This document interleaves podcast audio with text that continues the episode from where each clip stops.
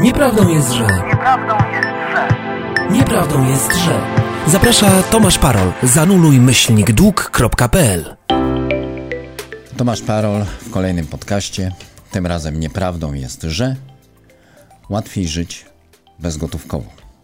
Można by powiedzieć, że co to za opowieść, co to za demaskowanie banksterów, bo pamię pamiętać proszę, że nasz podcast, który jest y, prowadzony przez Anuluj Myślnik i Fundację Anioły Sprawiedliwości, służy demaskowaniu y, nadużyć banksterskich. O czym ja opowiadam, jeżeli rzeczywiście łatwiej jest żyć bezgotówkowo? Wszyscy młodzi ludzie, wszyscy, którzy uczestniczą w dzisiejszym obrocie gospodarczym, mają tego dowody, e, które ja postawię teraz w innym świetle.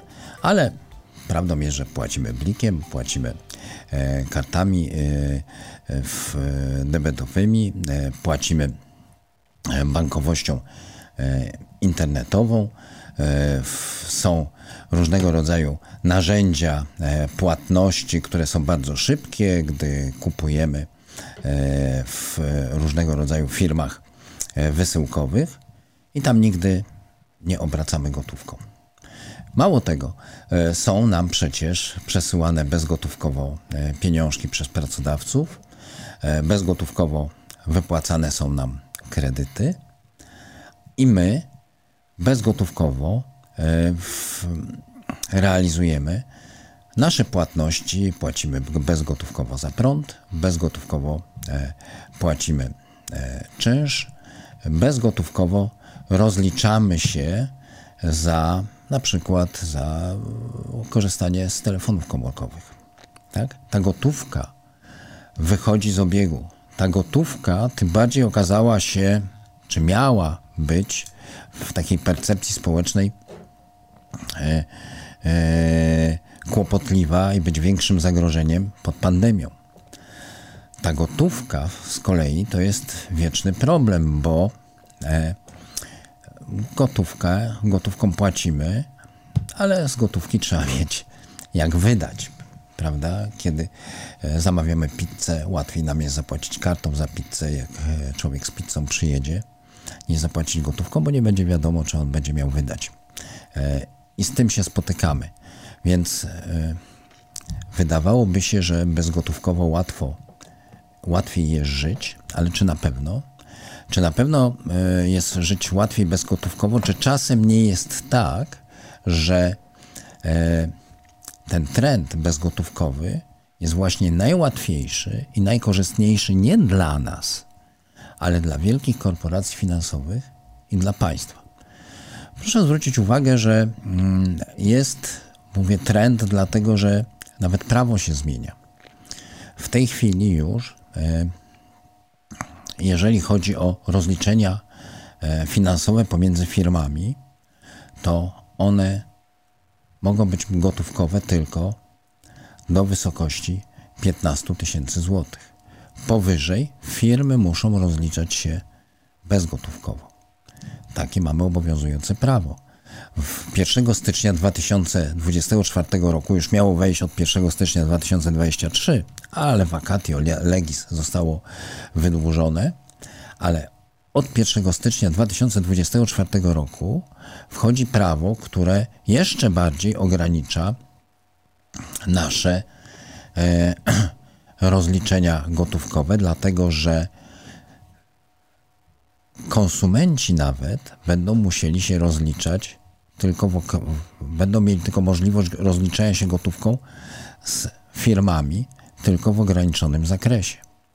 Dlatego, że nawet konsument, osoba prywatna, będzie mogła zapłacić gotówką w jakiejś firmie albo pobrać gotówkę skądś, chociażby była ta gotówka e, korzystniejsza, bo na przykład e, taka osoba żyje na prowincji, żyje na wsi, ja o tym zaraz powiem, ale tylko do, będzie mogła takich rozliczeń dokonać tylko do 20 tysięcy.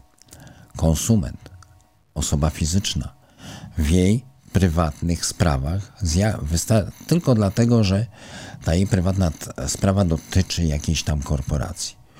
To ona jest zobowiązana, ona ma ograniczoną tą płatność tylko do gotówki.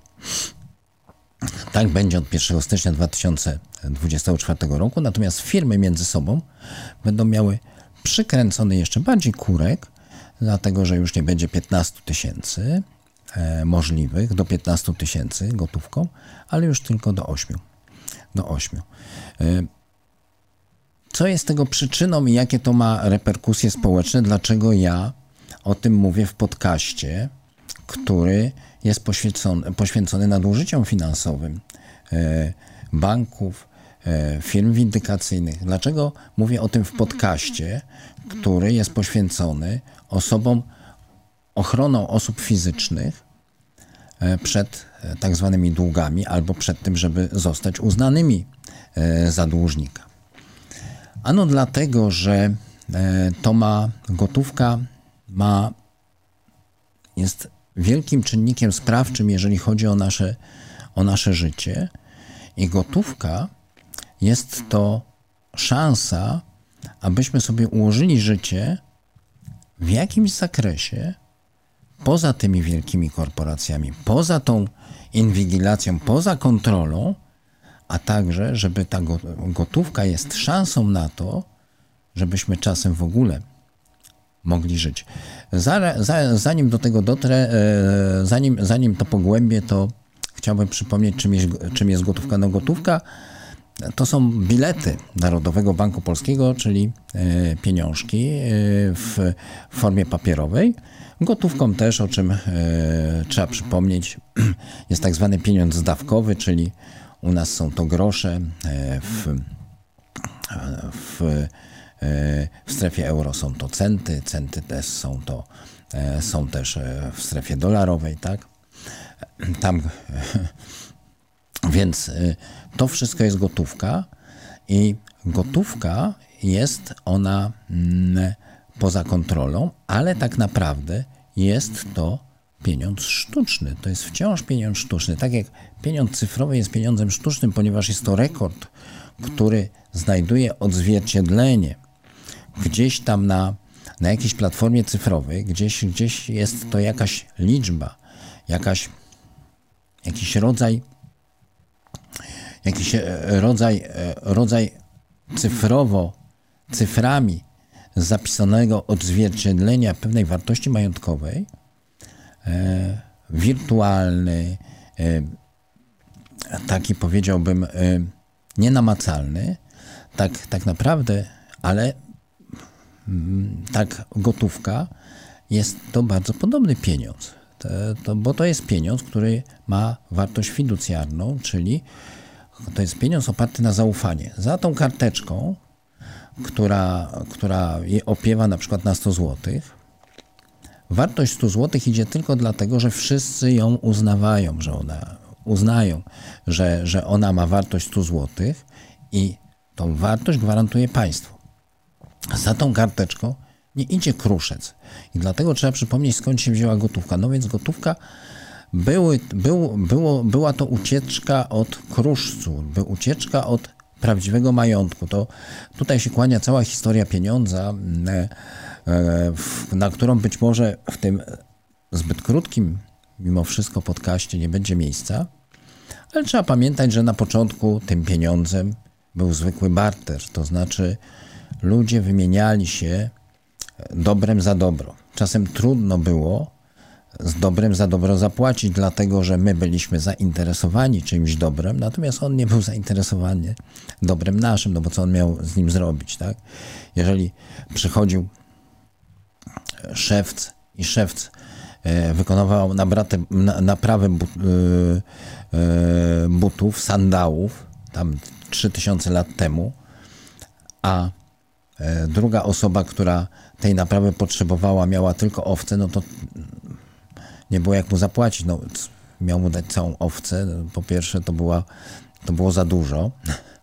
Jedna owca była wielokrotnie więcej warta niż ta naprawa buta. No więc mógł z tej owcy ofiarować mu swetr, tak? jeżeli go nie sprzedał wcześniej, czyli jeżeli go wcześniej komuś nie ofiarował. Stąd też Fenicjanie wymyślili pieniądze. Fenicjanie zamienili taką owcę na, e, na pekunię, czyli na, na, rodział, na, na rodzaj e, kruszcu, który e, był też trudny do zdobycia. To było najczęściej srebro wtedy. I to srebro było tak, tak by wartościowało to srebro, te wszystkie dobra.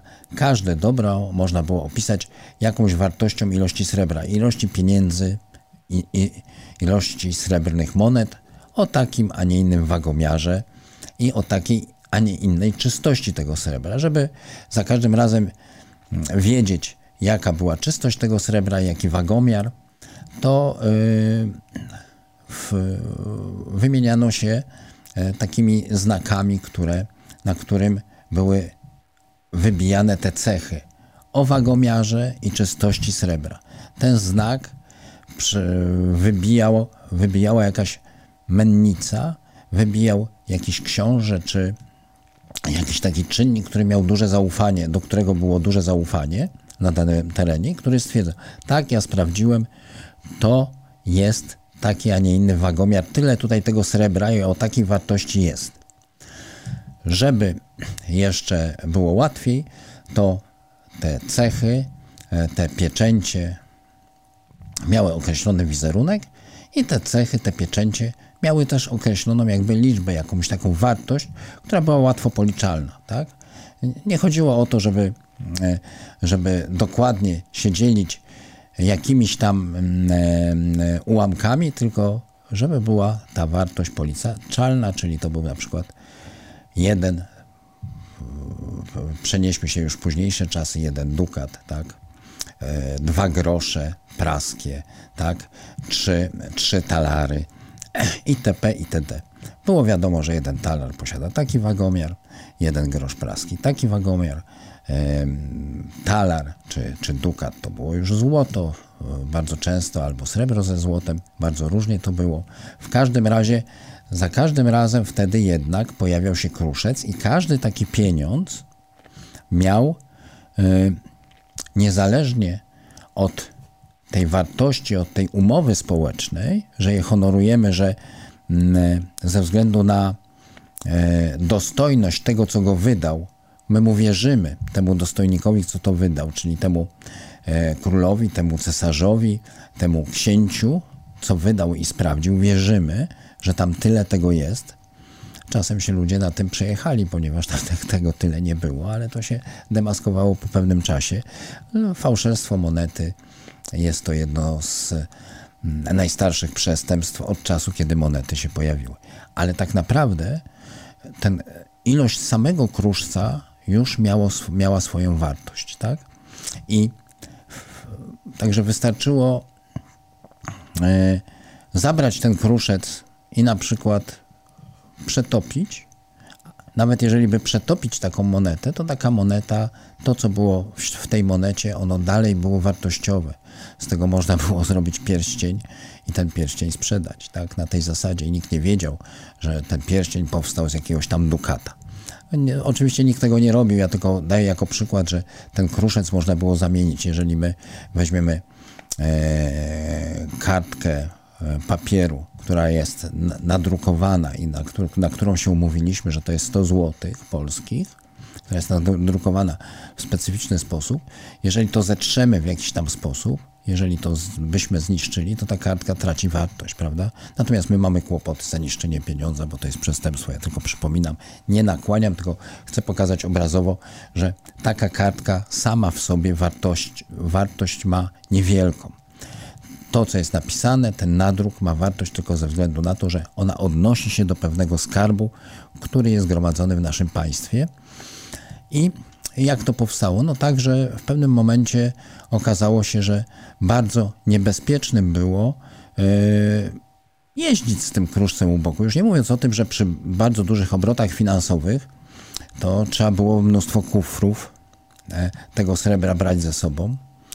E, złoto było jeszcze cięższe.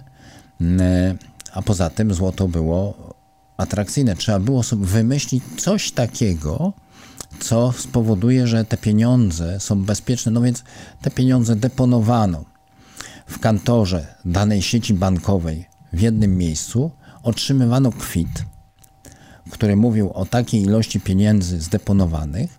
Ten kwit na samym początku nawet nie musiał być na okaziciela, bo on mógł być wystawiany na daną osobę, która, która zdeponowała te, e, e, ten kruszec, te pieniądze, tą monetę. I z tym kwitem się jechało do miejsca docelowego, tam podróżowało się i nawet jeżeli e, było się napadniętym, to taki kwit przede wszystkim łatwo było ukraść, ukry, ukryć, więc ukryć przed kradzieżą. Krótko mówiąc, taki kwit zastępował na czas podróży ten pieniądz kruszcowy, ale z takim kwitem podróżnik mógł się pojawić w odpowiednim kantorze, w odpowiedniej placówce bankowej e, u celu podróży i go z powrotem wymienić na ten kruszec.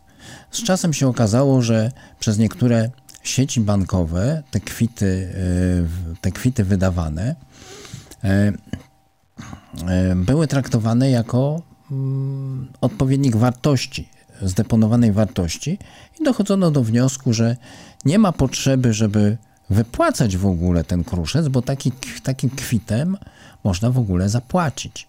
I w tym momencie, w którym takim kwitem zapłacono, czyli nie mógł to już być kwit wydawany, e, który był to kwitem imiennym, w tym momencie, w którym tym, tym kwitem zapłacono, pojawił się pieniądz papierowy.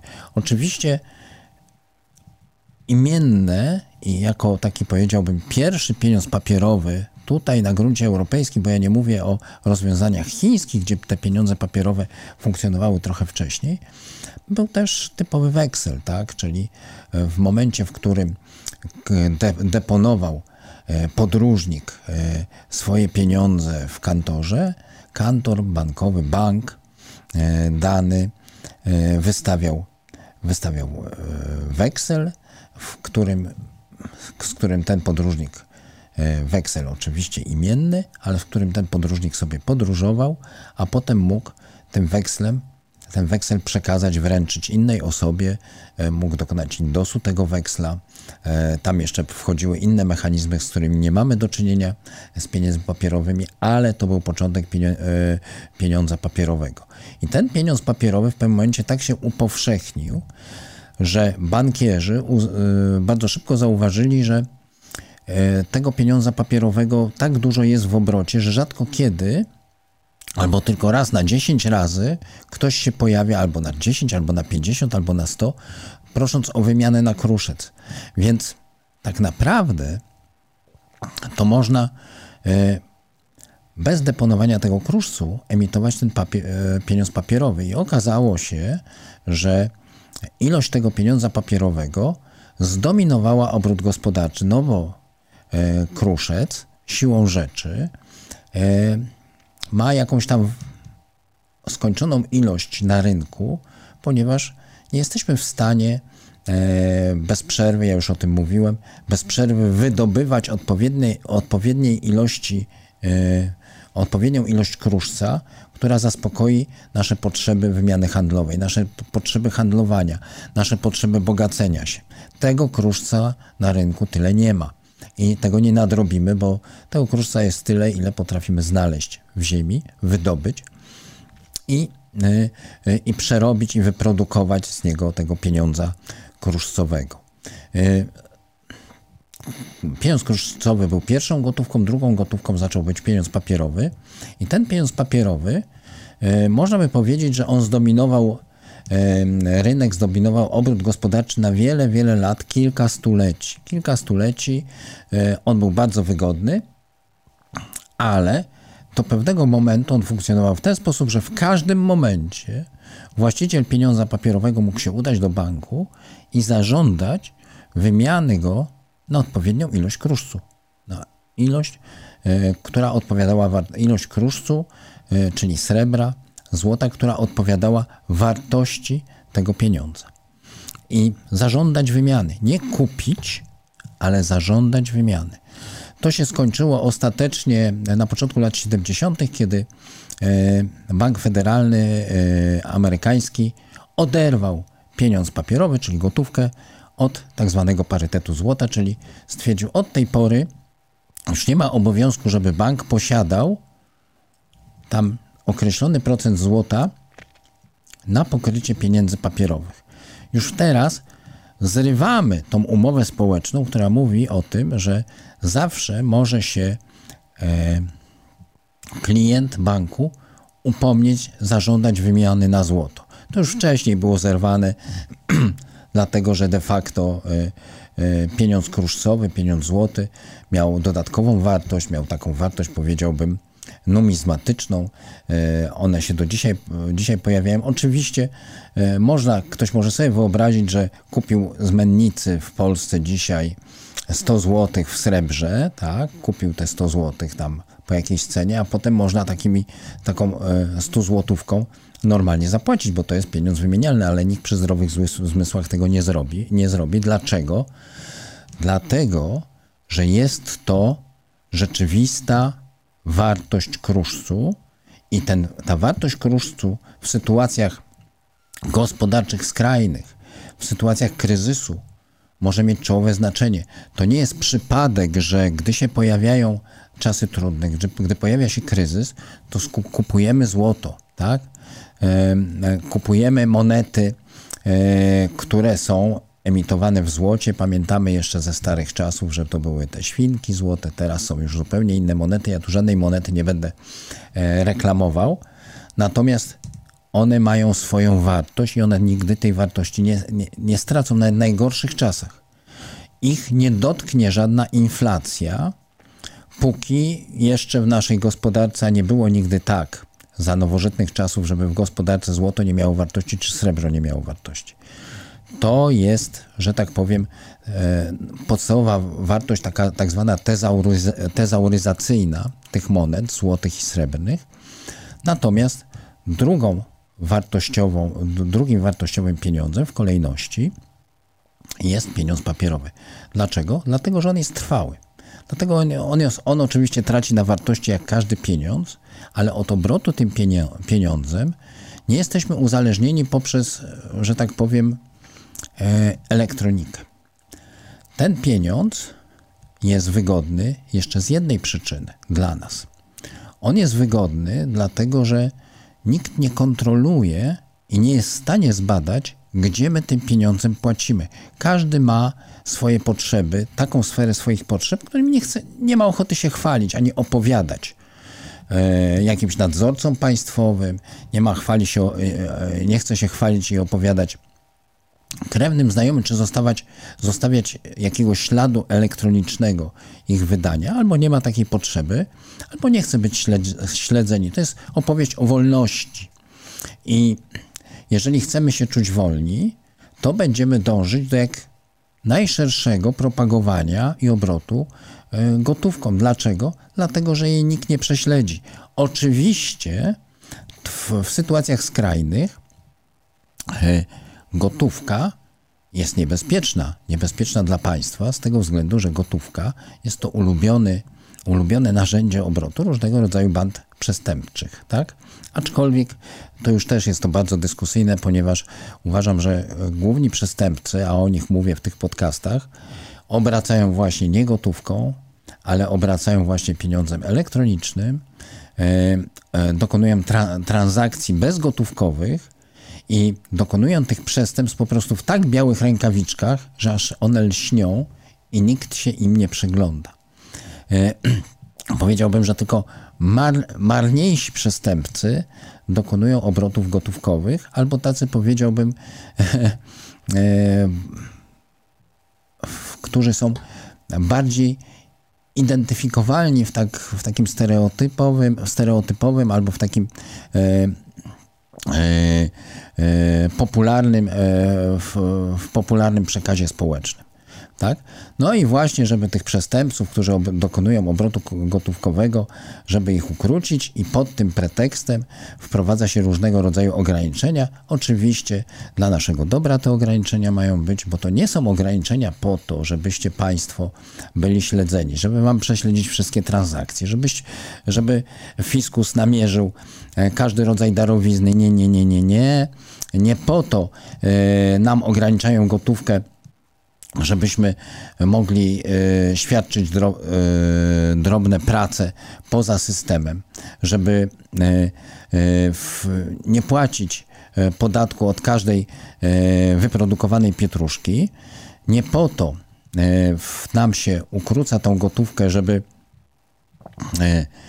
nie przyglądać się naszej aktywności, którą można sprzedać korporacją, bo każdy czynnik, co my kupujemy, gdzie, gdzie chodzimy, z czego korzystamy, jest teraz y, wartością, bo w ten sposób, bo w ten sposób jesteśmy profilowani i w ten sposób, krótko mówiąc, mm, e, trafia się do nas z różnymi usługami, proponuje różne usługi i, mm, i różne produkty, to nie po to. To jest po to, e, nam się ogranicza tą gotówkę, żeby walczyć z praniem brudnych pieniędzy. Tak?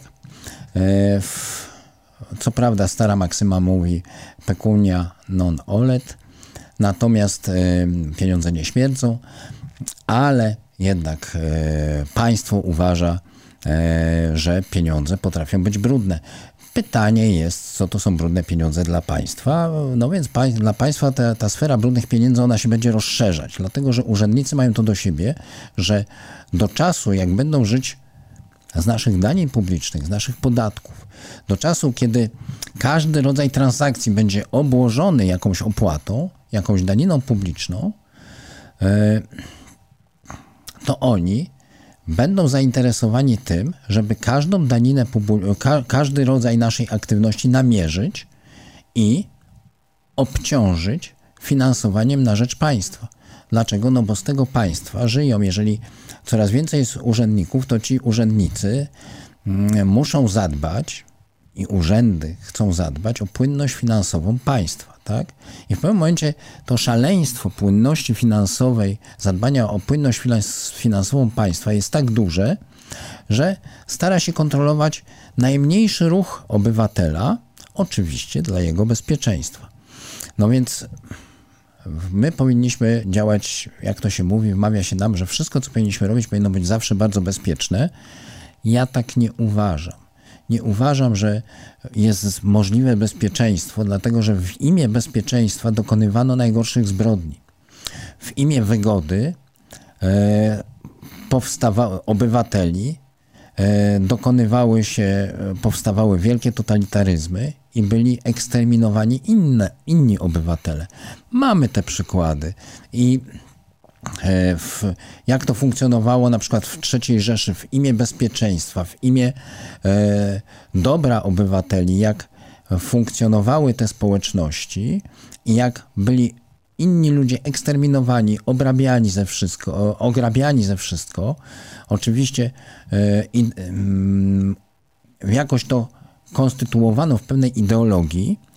E, to w, w poprzednim podcaście w Wspominałem o, o książce e, Imperium Klausa, Klausa Schwaba, e, profesor e, Ziętek Wielomskiej. Ja serdecznie do niej odsyłam. Tam jest pokazane, jaką to machiną gospodarczą tak naprawdę była Trzecia Rzesza i jak wszystko ta Trzecia Rzesza kontrolowała. Jak starała się wszystko kontrolować. Oczywiście jeszcze wtedy nie było tego pieniądza elektronicznego, bo nie było elektroniki de facto. Tak? ale już starano się każdej transakcji handlowej przyglądać, każdą transakcję handlową starano się monetyzować i każdą aktywność, czy yy, yy, osoby poddanej, czy też Niemca, który na tym zarabiał, stara, starano się dodatkowo wyceniać i monetyzować. Dosłownie to się dzieje w przypadku, kiedy korzystamy tylko z pieniądza cyfrowego, natomiast rezygnujemy z gotówki. Ale rezygnacja z gotówki ma jeszcze jedno bardzo tragiczne znaczenie, bo po pierwsze, e, urywa się nasz osobisty handel, taki powiedział osobisty, urywają się nasze relacje społeczne. Jeżeli my nie będziemy mieli jak zapłacić starszej pani za tą pietruszkę, za te kwiaty kupowane na rynku, póki ona nie będzie miała terminala, a na terminal ją nie będzie stać, to my od tej pani nic nie kupimy. To ta pani, starsza pani, po prostu szybciej umrze z głodu. Albo będziemy musieli ją utrzymywać. E, taka, taka pani będzie petentką.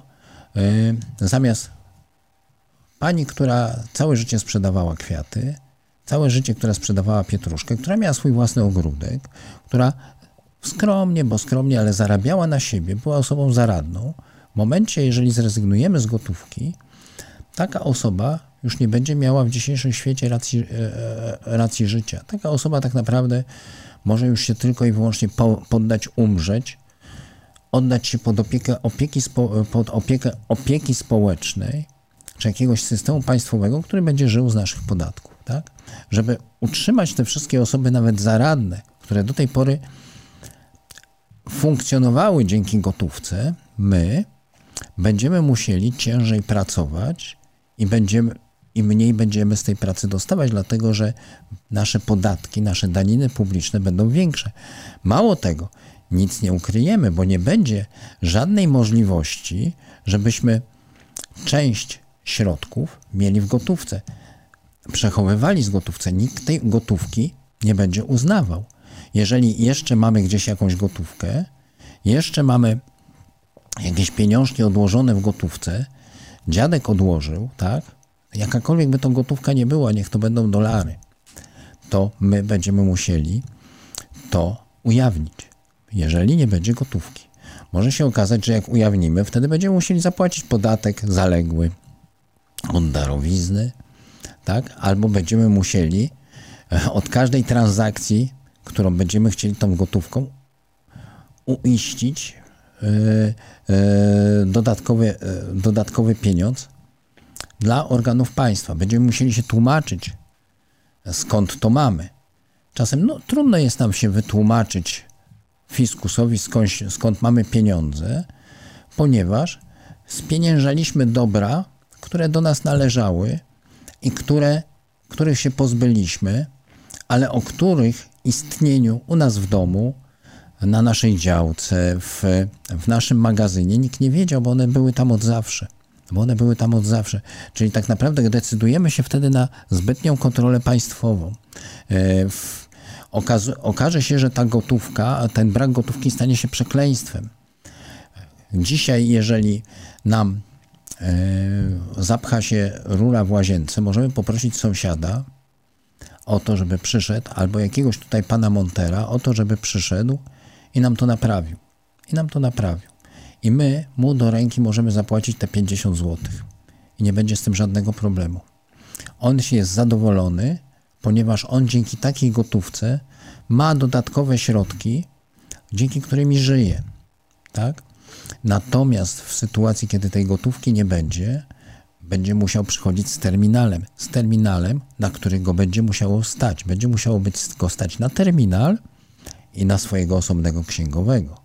Więc siłą rzeczy te 50 zł, które dzisiaj my byśmy mu zapłacili w gotówce, to będzie za mało. Jak my będziemy musieli się z nim rozliczać bezgotówkowo, to będziemy musieli zapłacić mu za taką drobną usługę 150 zł, żeby jemu się opłacało, żeby odpowiednia ilość podatku trafiła oczywiście do państwa, tak, trafiła tam od tego odprowadzone zostały jakieś tam środki do ZUS-u i, i tak dalej, ale także, żeby z tego utrzymać terminal i księgowego.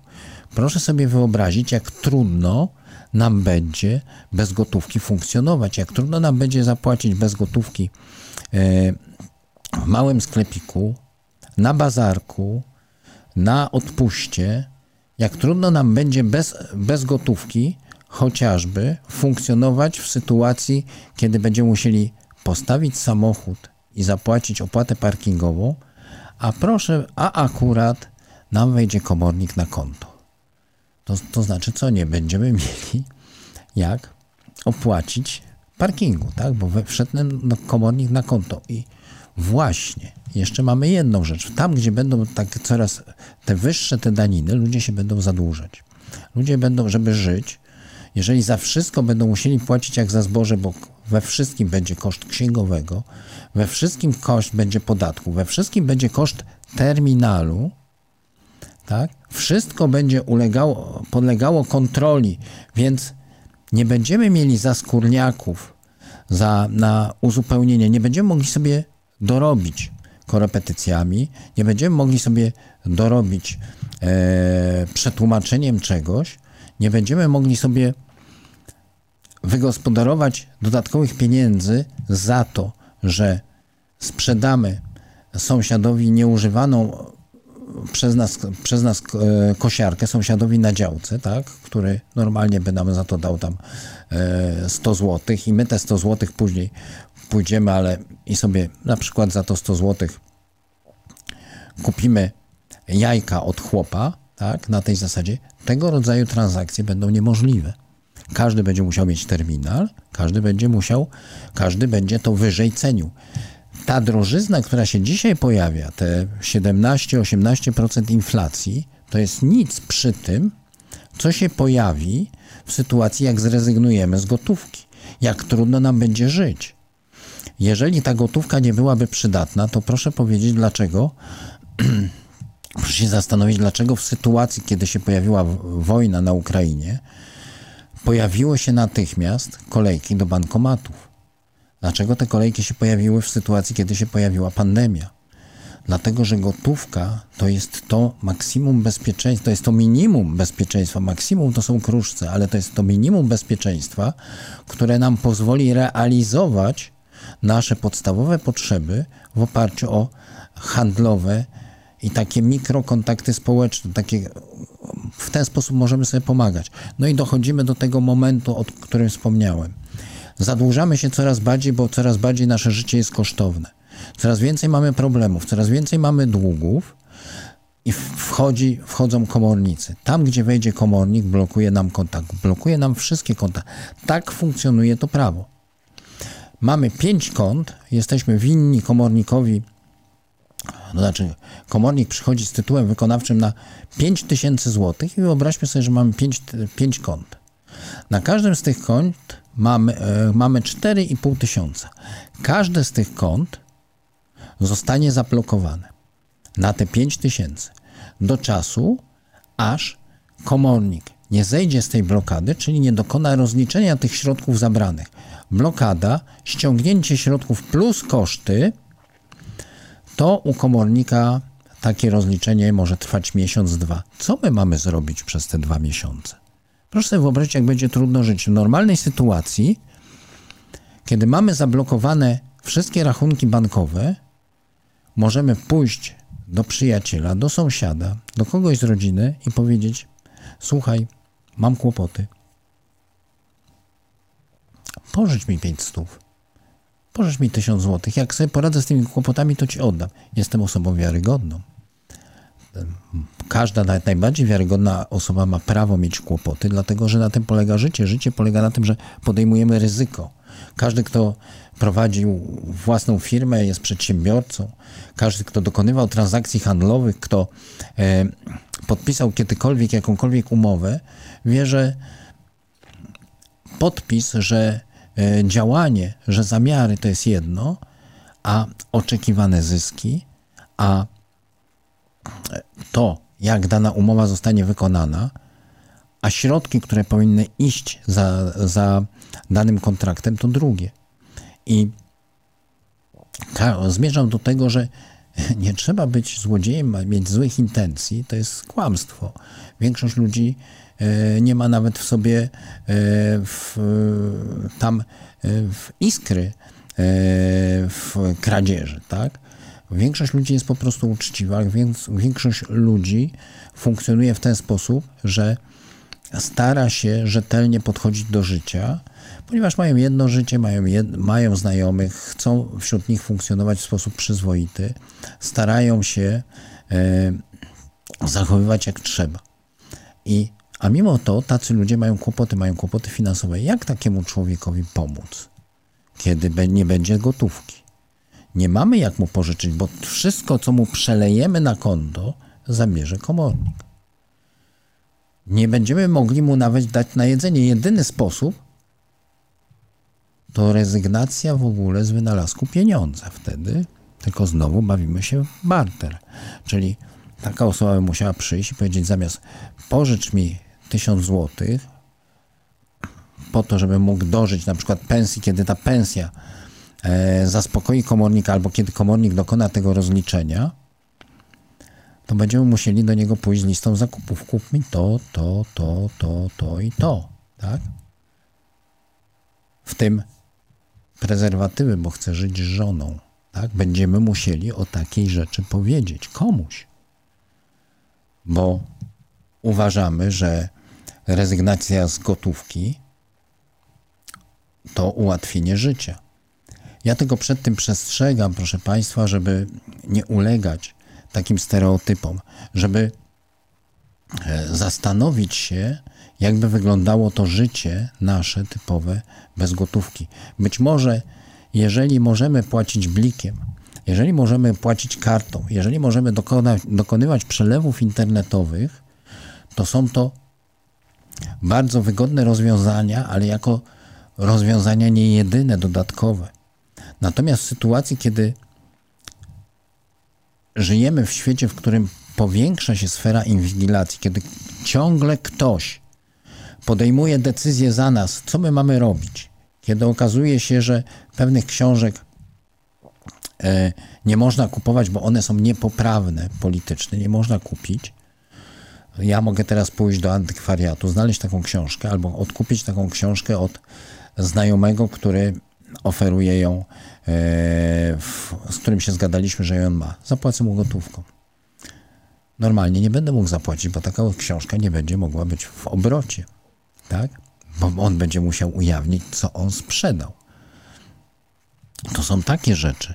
To są rzeczy, które wchodzą w, w duże sfery intymności, które powodują, że na przykład my będziemy prowadzić życie, które na każdym etapie, za wszystko, za wszystko, za każdą naszą intymność, nawet za taką, e, za każdą e, naszą działalność i, i, i, i elementy naszego życiowego funkcjonowania, których byś nikomu nie ujawnił, ale które, które dajesz na patelni. Wierzyciel będzie o tym wiedział, komornik będzie o tym wiedział. Już od 1 lipca organy fiskalne, fiskus, ma prawo zajrzeć w każde konto bez podawania przyczyn. Kiedyś tego nie było, a teraz mają i mają prawo ci zbadać wszelkie twoje transakcje, tak? Tak? Jeżeli masz y, mężczyzno 45-letni kłopoty z erekcją, to organ fiskalny będzie o tym wiedział, bo zobaczy, jakie leki kupiłeś. Chyba, że je kupisz za gotówkę. Tak? Dlatego, proszę Państwa, y, ja przestrzegam przed tym, żeby być takim wielkim zwolennikiem pieniądza e, cyfrowego. Ja już nawet nie wspominam o takich momentach, że jesteśmy naprawdę na pewnym zakręcie dziejowym, różnie to może być, a co się stanie z naszym pieniądzem? E, muszę kończyć, przypominajka taka. E, co się stanie z naszym pieniądzem cyfrowym, jak nam wysiądzie internet? Jak będzie na przykład jakiś atak hakerski na banki. Co się stanie z możliwościami naszego życia, jeżeli nie będziemy mieli gotówki, a nam wyłączą prąd? Tak? Nikt o tym w tej chwili, o takich rzeczach nie myśli, a to są rzeczy ulotne. Te zdobycze cywilizacyjne są naprawdę ulotne i może się okazać, że życie bez gotówki będzie po prostu nie to, że niewygodne, ale może okazać że się, że będzie nieznośny. Dlatego ja zachęcam. Korzystajmy z tej gotówki, nie rezygnujmy z nich, nie odzwyczajajmy od gotówki naszej ulubionej restauracji, żeby nie było tak, jak mój znajomy, który chciał e, gdzieś e, we Francji zapłacić gotówką e, w restauracji, okazało się, że patrzyli na niego jak na jakiegoś przestępcę, bo już w, tam w Paryżu e, się przyzwyczaili w tej restauracji, że osoby mm, e, no, wiarygodne, osoby przyzwoite gotówki nie używają. Nie doprowadzajmy do tego I pamiętajmy, że czasem obrona przed komornikiem polega na tym, że trzeba sfinansować prawnika albo na przykład żyć przez pewien czas mimo tego zajęcia komorniczego. Bez gotówki nie dacie Państwo rady. E, to tyle w tym podcaście. Tomasz Parol, e, Fundacja Anioły Sprawiedliwości, anulujdług.pl. Nieprawdą jest, że podcast, w którym e, demaskuję nieprawidłowości, opowiadam o świecie finansów, świecie prawa związanego z naszymi, nie tylko z naszymi długami, ale naszymi rozliczeniami finansowymi, a przede wszystkim z bankami, firmami windykacyjnymi, komornikami. Zapraszam na nasz kanał na YouTube, na Spotify. Subskrybujcie, obserwujcie. Do widzenia. Nieprawdą jest, że. Nieprawdą jest, że. Nieprawdą jest, że. Zaprasza Tomasz Parol. Zanuluj myślnik dług.pl